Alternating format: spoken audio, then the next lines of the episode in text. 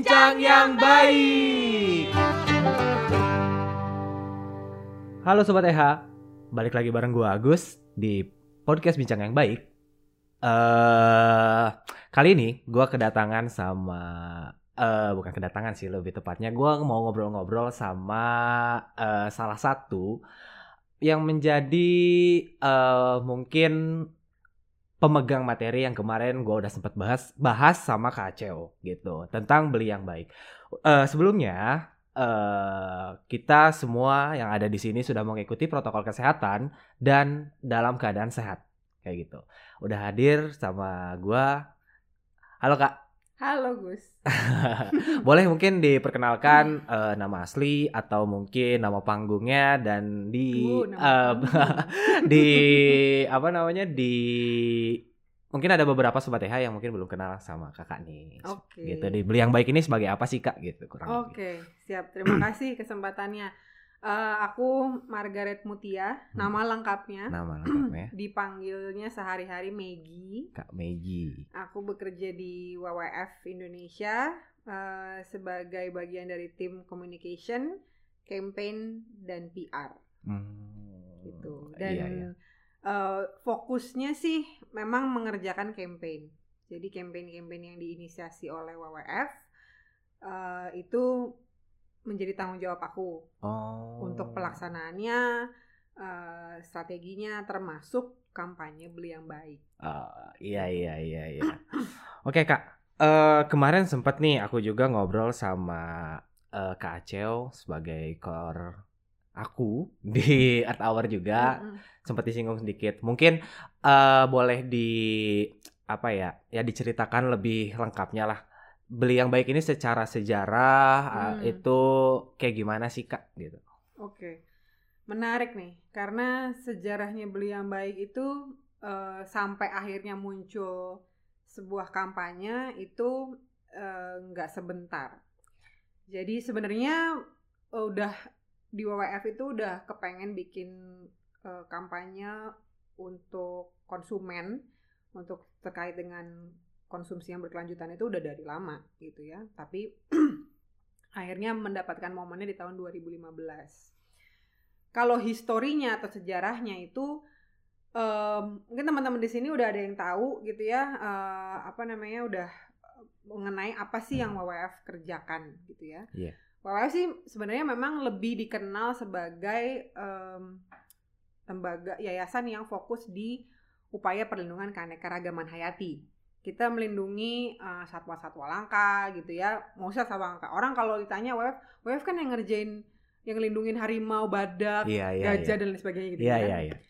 Em, sampai sekarang kita juga masih ada sih yang kok jadi ngerjain campaign ini ya gitu ya. Iya, iya. Nah, karena eh, ketika kita mencoba melindungi hewan-hewan langka ini yang adalah bagian dari keanekaragaman hayati, kan kita meng- mencoba mengidentifikasi ancamannya ya.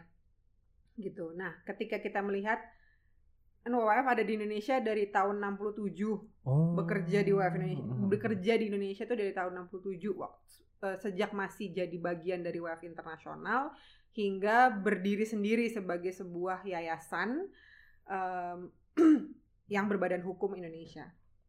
Nah, dari tahun itu bergeser ke sini kita melihat em, ketika kita mencoba melindungi satwa itu kita juga harus melindungi tempat tinggalnya Iya. ya nggak Betul, gitu betul. kan karena di tempat tinggal mereka nggak boleh terancam dong di tempat Hmm, tinggal mereka hmm, gitu sama hmm. kayak kita di rumah sendiri kita nggak boleh terancam Iya iya. nah eh, ketika kita melihat ancaman-ancaman terhadap satwa ini ada dua hal sebenarnya yang eh, besar ya satu masalah perburuan Satu lagi adalah em, aktivitas produksi yang mengancam si tempat tinggalnya ini Oh.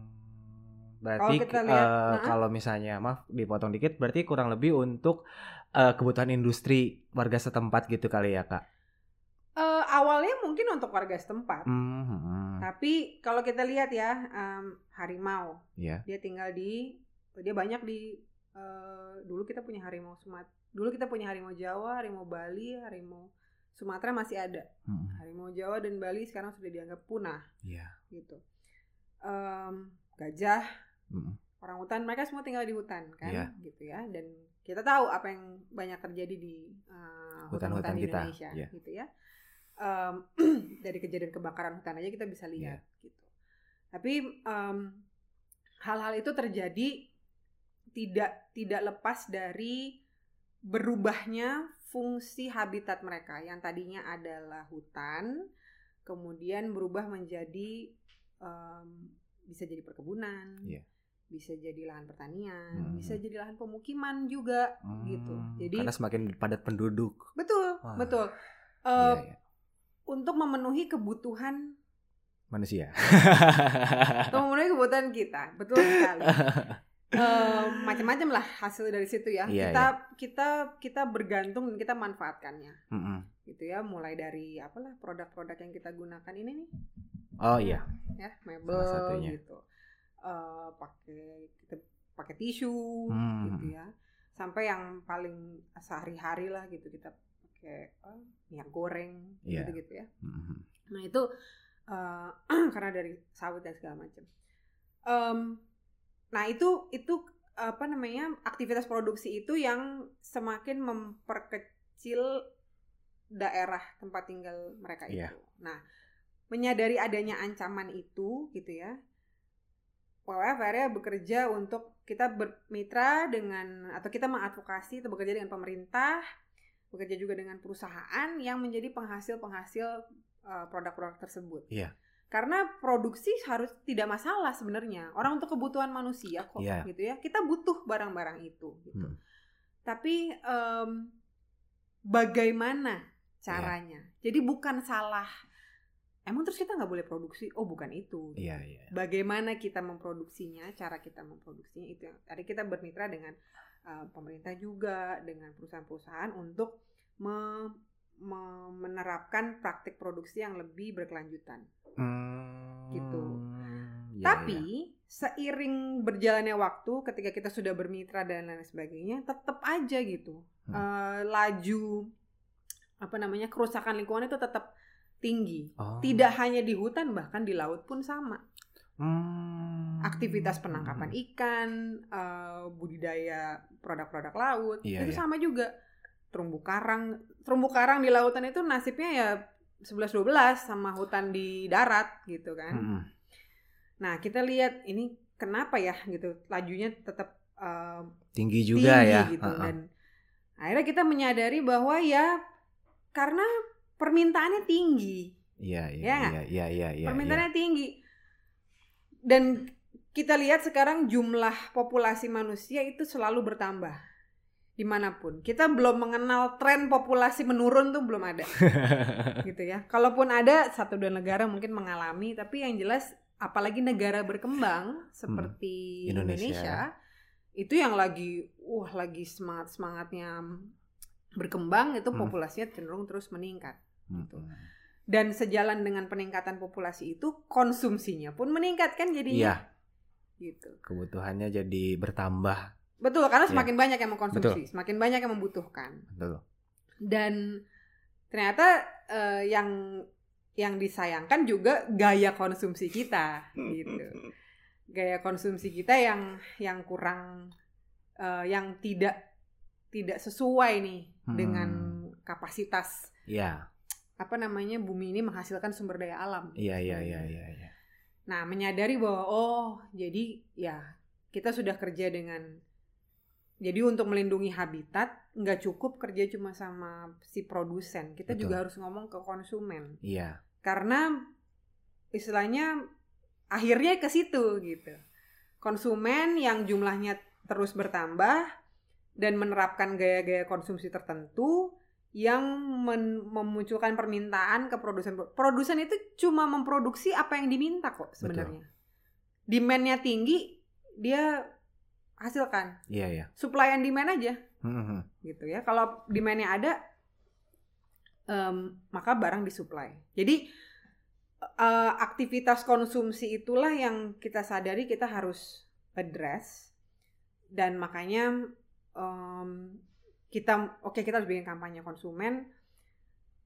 pada tahun 2015 kita melihat ada momen yang pas ketika sudah mulai produk hijau Hmm. atau produk ramah lingkungan itu sudah mulai dikenal dan ada produk-produk yang juga menggunakan eco label. Hmm, hmm, hmm, hmm. Eco label eco label yang kebetulan eh, didukung oleh WWF Oh, masuk iya, di iya. Indonesia Hmm, dan itu menjadi kesempatan eh, kita untuk kita bikin kampanye konsumen. Udah saatnya, sudah sa- sudah sudah urgent Hmm. dan kita punya contoh setidaknya karena kita karena kita harus ketika kita kampanye konsumen sebaiknya gaya konsumsi kita seperti ini sebaiknya produk yang kita beli seperti ini Iya, iya, iya. gitu adanya produk itu penting Hmm, hmm. untuk mencontohkan karena jangan sampai kita ngomong beli yang apa beli yang baik beli yang baik gitu Iya, kan iya, tapi iya, terus beli yang baik itu yang kayak apa sih gitu Hmm. kan Oh, nah berarti kayak gini nih. eh, di apa namanya eh, mungkin cukup menarik juga campaign yang eh, tadi aku tangkap. Itu yang WWF eh istilahnya ya yang sekarang lagi dijalanin. Tidak hanya ki- eh, WWF menyasar produsennya agar lebih ya mungkin lebih bijak kali ya kayak dalam memproduksi eh, dagangannya gitu produksinya agar tidak terlalu merusak alam dan juga eh, masuk ke lapisan masyarakat yang eh, biar tidak terlalu konsumtif kali ya kayak. kira-kira seperti itu Hmm, oke. Berarti eh dan untuk kemarin kan aku sempat ngobrol juga tuh kalau misalnya ada sempat tahu juga ada enam poin di eh, BEB ini ya kayak. Hmm. Berarti untuk WWF sendiri concernnya itu ke yang sebenarnya di beli yang baik nah Hmm. kampanye beli yang baik ini kita mulai tahun 2015 Hmm, Eh, dia berevolusi nih ya. ke sini-sini kita semakin mem- mengerucutkan pesannya karena Iya. sewaktu kita mulai waktu kita mulai kita memperkenalkan kita fokus pada memperkenalkan eco label Hmm. kita memperkenalkan eco label tapi Iya. sambil dari 2015 tuh tapi se- seiring berjalannya waktu eco label ternyata pemahaman mengenai eco label itu oleh konsumsi konsumen secara umum Hmm. ternyata tidak segampang itu ya Ya, gitu, ya, pemahaman ya, ya. label. jadi kita melakukan pengerucutan lah istilahnya gitu pengerucutan pesan-pesan dan kita keluar dengan enam Oh, poin. apa namanya kita bilangnya ya sub pesan mungkin kali ya apa Mhm. sub em, jadi kalau kita tanya apa sih artinya beli yang baik beli Iya. yang baik itu bisa diterjemahkan ke enam hal ini beli yang perlu Hmm. beli yang lokal beli yang alami beli yang awet beli yang eco label sama mau dibawa ke mana Hmm. mau dibawa ke mana nih bicara soal sampah sampah.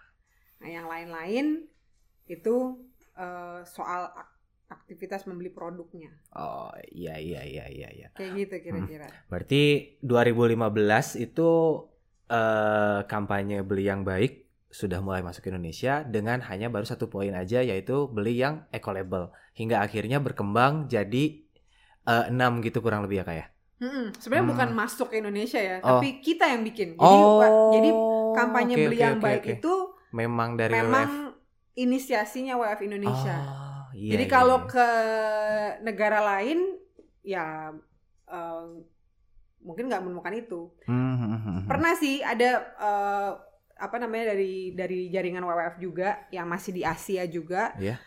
Mereka berminat untuk mengadopsi beli yang baik itu. Oh. Tapi namanya aja beli yang baik kan, Hmm. bahasa Indonesia Iya, gitu. iya, Kita nggak iya, bikin iya, versi iya, bahasa iya, Inggrisnya iya, gitu. iya, Jadi iya, iya, iya. em, kampanye beli yang baik ini memang diinisiasi oleh WWF Indonesia sejak tahun 2015 dan awalnya kita fokus ke eco label. eco label tapi terus akhirnya kita sadari kita perlu meluaskan gitu Hmm. pemahamannya bahwa beli yang baik tuh ini karena kalau langsung apa meminta orang harus beli yang eco label gitu sementara produk eco label sendiri masih terbatas di pasaran Hmm, Iya, iya, iya. dan sebelum kita bicara eco label ada eh, masalah gaya konsumsi yang harus diadres dulu nih Iya, gitu ya Iya, iya, iya, iya. orang suka beli yang kadang-kadang eh, apa ujuk-ujuk beli gitu padahal mungkin butuh perlu juga nggak ah, terlalu gitu kan, kayak kayak lebih yang penting gengsi yang penting bisa keren jadi bisa jadi kayak pokoknya yang penting gaya men gitu misalnya iya kayak gitu iya kan iya iya iya iya eh, kurang berorientasi kebutuhan, lebih ke keinginan gitu. Iya, Maka iya, pesannya adalah beli yang perlu. Hmm. Terus negara kita ini banyak sekali kan kemasukan barang-barang dari luar ya, Mhm. impor gitu. Iya, Terus orang jadi entah kenapa ya lebih ada masanya orang eh, lebih apa namanya entah untuk prestis atau apa pun lah ya gitu. Atau lebih percaya pada produk impor. Padahal Mhm. sebenarnya pro- beli beli produk yang lokal itu em, baik untuk perekonomian Betul. juga menjaga melestarikan sumber daya alam Betul betul betul. kayak gitu. Begitu juga yang pesan-pesan yang beli yang alami. Kalau soal alami produk alami, eh, kayaknya teman-teman dari gerakan organik itu Iya. udah sebelumnya sudah ba- lebih Ya, banyak mengkampanyekan. banyak, Jadi Betul. message-nya itu sudah mulai em, tahun 2015 tuh orang udah mulai aware lah soal Iya. organik. Hmm. Dan beli yang awet sama sebenarnya argumentasinya kayak beli yang perlu orang kita seiring dengan peningkatan kemampuan ekonomi eh, seseorang gitu ya dia seneng aja gitu gonta-ganti barang gitu Iya, kan iya. barang oh hari ini baru beli gitu ter enam bulan lagi ganti gitu Hmm. apalah entah itu gadget kayak atau tuh apa fashion Fashion, itemsnya iya, lah iya. kayak gitu-gitu dan yang terakhir ya ngomongin soal sampah kita lah jelaskan masalahnya ya Iya. gitu ya udah pernah ada kejadian di apa di Bandung kan Di gitu, Bandung, yang ya, yang TPA meledak. Gajah meledak itu ya jadi kita kita nggak terbiasa memilah sampah gitu Hmm. pesan mau dibawa ke mana itu ya arahnya Baik. thank you Iya. thank you Hmm. Aku sengaja beli apa pakai sedotan Eh stainless. stainless supaya ya lebih ini nggak gaya-gayaan sih sebenarnya Mhm. gitu kan daripada menodai si gelas yang cantik ini jadi dibantu sedotan tapi sedotannya juga yang Iya betul betul. tidak sekali pakai Iya. Eh terus nih Kak, dari kan tadi ada 6 poin. Ya. Gitu. Eh di beli yang baik ini. Challenge terbesar eh, yang pernah kami gi apa ya hadapin untuk eh, ya bisa dari produsennya atau mungkin dari konsumennya itu dari poin yang mana dan mungkin bisa diceritain dikit gitu kak. Oke Eh, karena beli yang baik ini kan fokusnya ke konsumen ya Mm-mm. gitu jadi target kampanyenya adalah konsumen Mm-mm. dan eh, tidak sembarang konsumen juga Iya ya. konsumen urban kelas menengah Hmm. Gitu. Kenapa? karena em, aktivitas konsumsi paling tinggi itu di kawasan urban alias perkotaan Hmm. gitu ya kalau kita datang ke kawa ke daerah yang non urban eh, aktivitas konsumsi nggak setinggi itu. Iya. Eh, for some reason di kota-kota besar itu ya orang cenderung lebih konsumtif gitu ya. Mungkin karena akses eh, daya beli juga. Daya beli masyarakat di perkotaan juga lebih tinggi. Em, makanya kita makanya impact konsumsi itu ya eh, besar ya di situ di kota besar. Lalu kelas menengah. Kenapa kelas menengah karena kelas menengah itu yang eh, ini dalam konteks ekonomi ya Iya. gitu mereka mempunyai daya beli Hmm. gitu ya mereka yang mempunyai daya beli dan ma- bisa berubah mampu berubah jadi dengan daya belinya mereka mampu berubah karena harus diakui eh, produk-produk dengan kriteria sustainable Hmm. atau hijau atau semacam itulah ya istilah memang sekarang di pasaran ini karena dia belum jadi mainstream produk Iya. harganya cenderung di atas harga pasar. Betul. Gitu. Nah, em, kelompok kelas menengah punya kemampuan untuk men-switch itu. Jadi kalau dia harus bayar sedikit lebih mahal, ya efeknya nggak Oh. nggak ini ba- nggak ganggu-ganggu banget deh. gitu. Iya ya. Bayangin kalau misalnya kita ngomongin sama kelas yang di bawahnya, Betul. sehari-hari aja udah susah gitu kan. Iya mau, iya iya. mau ada peningkatan sekian rupiah aja berat gitu. Hmm, Tapi hmm. kalau kelas menengah, marginnya lebih tolerable lah buat Iya mereka. iya kayak iya gitu. iya. Makanya, em, nah tantangannya ketika bicara sama consumer ini adalah sebenarnya kalau aku yang aku rasain, eh yang suka bikin gemes itu yang kalau konsumen-konsumen yang ignorant gitu, Iya iya. which iya, is iya. banyak loh Hah. sebenarnya. Jadi gini, kalau di ilmu komunikasi ya gitu, ya, em, kita kan namanya nama kampanye ini kan kampanye perubahan perilaku. Hmm. Behavior change. Iya, iya. Nah, kampanye perubahan perilaku, itu punya step-step sebenarnya. Eh, ada singkatannya A- AIDA. Aware. Jadi aware dulu, interest, desire, AIDA, dan action. Mhm. Bisa ditambah lagi satu lagi advocate, Iya, iya. nyebarin ke yang lain. Nah, kita melihat eh, sebenarnya kampanye itu harus dia bisa mendorong perubahan dari dari tadinya tahu dulu, sadar dulu, berminat, terus berkeinginan, lalu action. Hmm. Lalu baru itu ngasih tahu yang lain, ngajak yang lain juga gitu. Nah, sekarang ini memang kita belum ya udah ada juga sih gitu. Sebagian kecil udah nyampe sini, sebagian kecil. Iya. Ya, sebagian apa masih kecil juga di action. Hmm. Ada juga yang di eh, apa? Desire. Ya, sudah berkeinginan. Tapi kalau aware sudah banyak, apalagi Hmm, sekarang. Iya. Kalau aku bandingin dengan 10 tahun lalu, wah jauh. Kita udah wah apa pemahaman atau uh, awareness masyarakat tentang green gitu ya, Iya. ramah lingkungan itu udah lebih di Indonesia udah lebih firm. Um, dibanding lima tahun lalu juga udah lebih baik. Gitu. Iya. Nah, yang menjadi tantangan itu adalah teman-teman kita sesama konsumen yang udah aware, tapi eh, nggak mau tahu.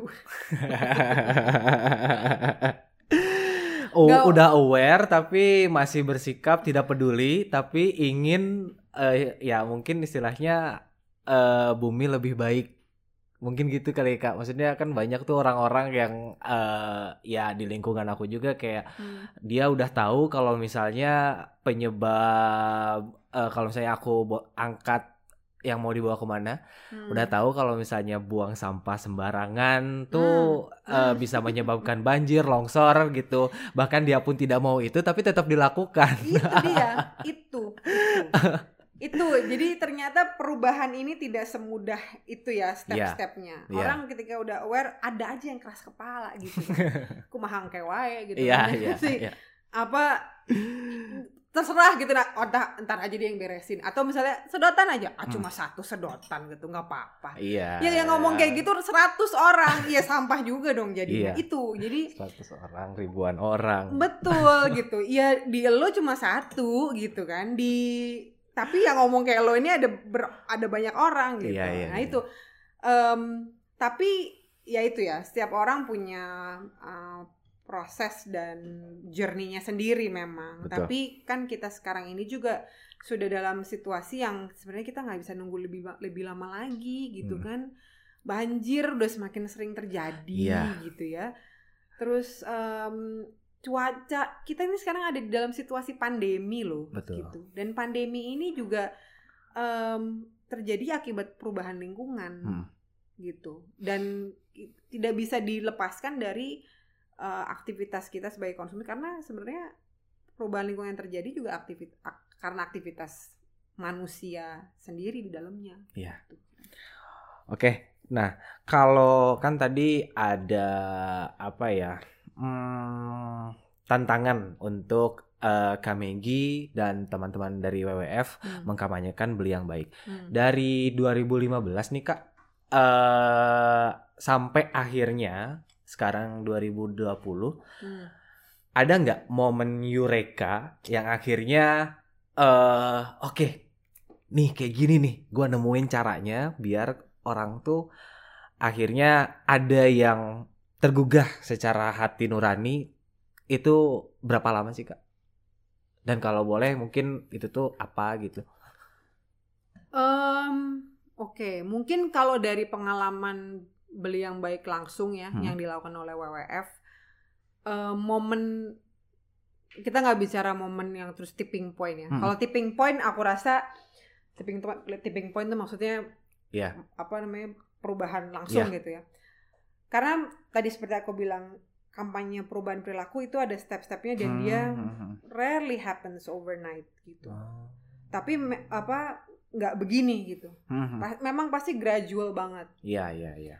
Tapi ada momen-momen baik yang kita rasakan sendiri ataupun terjadi di luar kita sebenarnya yang bikin triggering. Iya. Kalau ya dari yang aku alamin sendiri, aku inget tahun 2015 nih pas kita mulai. Oh, langsung malah. Oh. Enggak, tapi ini itu ini sebuah momen sih. Iya. Ini sebuah momen yang aku ngera oh kena nih pesannya dapet. Iya, iya, gitu. iya. Jadi iya. waktu itu sebuah eh, kesempatan di mana WWF dengan teman-teman RSPO. RSPO itu adalah eh, lembaga non profit juga. Oh bukan, dia lembaga yang menghasilkan sertifikasi RSPO. Hmm. Salah satu eco label juga yang didukung oleh WWF. Kita mengisi sebuah kegiatan eh, dengan sebuah brand, brand margarin. Iya. Acaranya masak-masak acaranya masak-masak yang datang ibu-ibu yang datang ibu-ibu pengguna setia brand tersebut brand Hmm. margarin tersebut 2015 itu lagi rame-ramenya kebakaran hutan Hmm. gitu rame di media sosial segala macam sampai ada yang nyuruhkan boykot dan lain sebagainya gitu nah di situ kita eh, WWF dan RSPO diundang untuk eh, apa namanya bicara soal eco label RSPO yang kebetulan digunakan oleh brand tersebut gitu ya. Jadi kami dipersilahkan ngomong tentang RSPO, terus em, kita bilang bahwa RSPO ini mencegah terjadinya kebakaran hutan.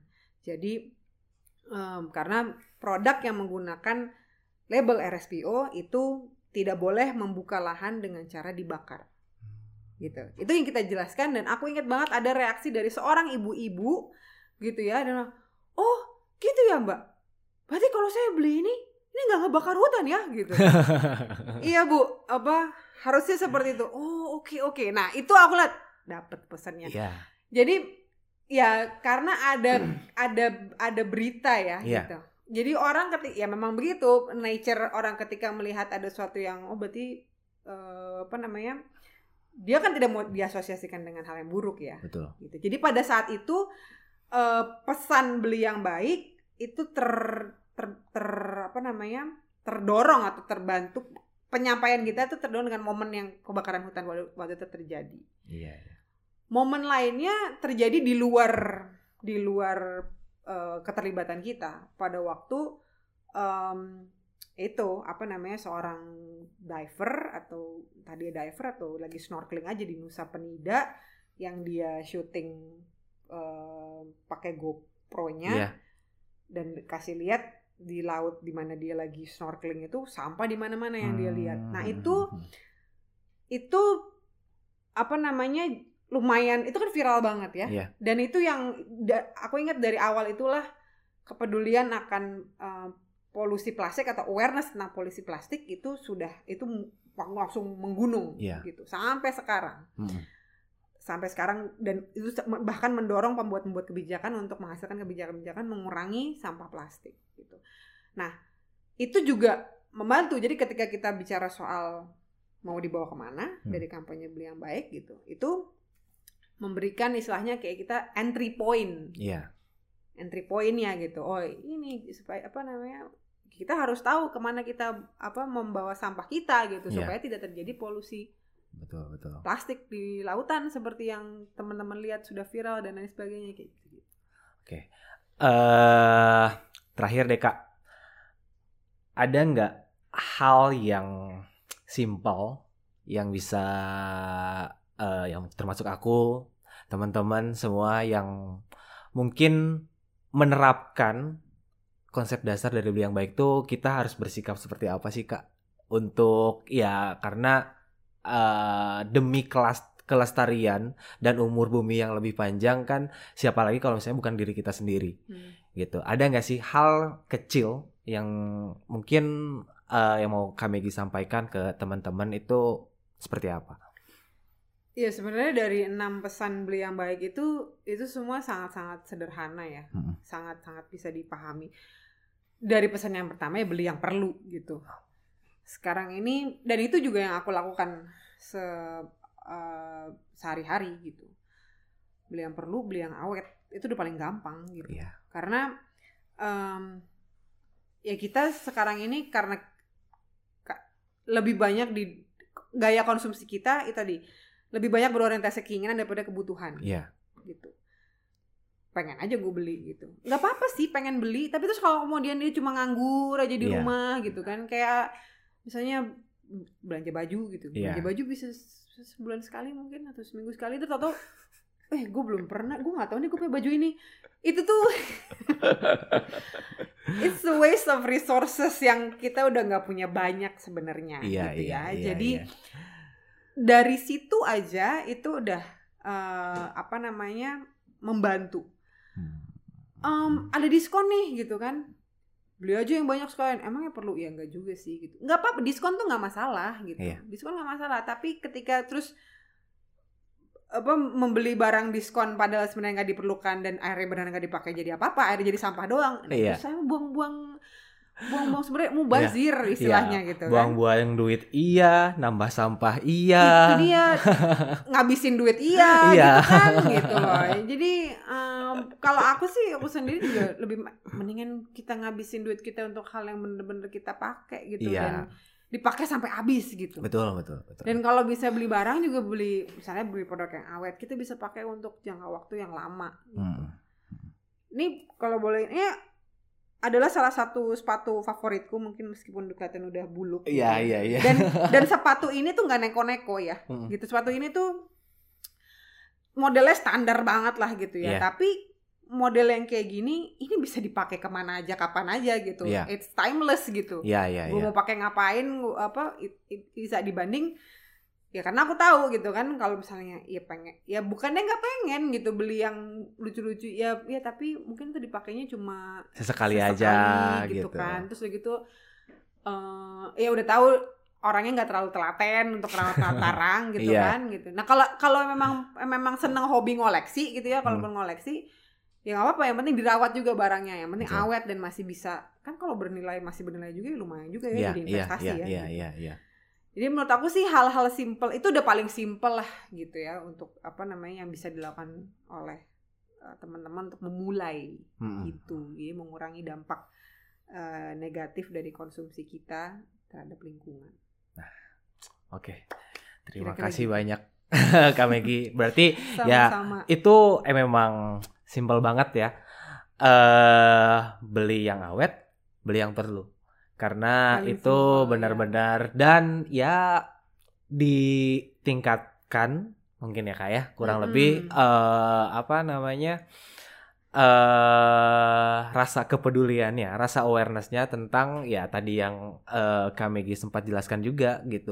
Kalau dengan kita sering belanja gonta-ganti kayak baju ataupun barang-barang yang sebenarnya tidak benar-benar dibutuhkan, tidak benar-benar diperlukan, itu tuh ya produsen-produsen tetap akan menyuplai itu gitu. Jadi memang balik lagi ke kita untuk bisa eh, mengontrol diri agar tidak terlalu mungkin greedy atau eh, Hmm. cuman beli karena pengen karena lucu karena diskon tapi jadinya sampah lagi sampah lagi. Eh, sayang banget ya kayak. Iya, dan kita udah menyanyiakan sumber daya yang udah digunakan untuk menghasilkan produk itu Hmm. gitu Iya, oke. Ya kurang lebih seperti itu ya kak ya. Terima kasih banyak Kak Megi udah sama-sama Agus terima kasih udah ngobrol-ngobrol, udah cerita banyak banget. Akhirnya eh, apa ya menambah buat diri aku pribadi juga gitu. Kalau misalnya wah ternyata memang alhamdulillah eh iya tidak tidak hanya dengan eh tidak hanya dengan aware kalau misalnya sampahnya jadi banyak, tapi ya itu nambah pemahaman baru kalau misalnya si produsen pun ya ketika demandnya tinggi terus produsen pr- eh, produksi lebih banyak dan itu ya menggunakan sumber daya yang mungkin ada beberapa produk dari alam dan itu merusak alam lagi gitu. boleh aku tambahin nggak Boleh Kak?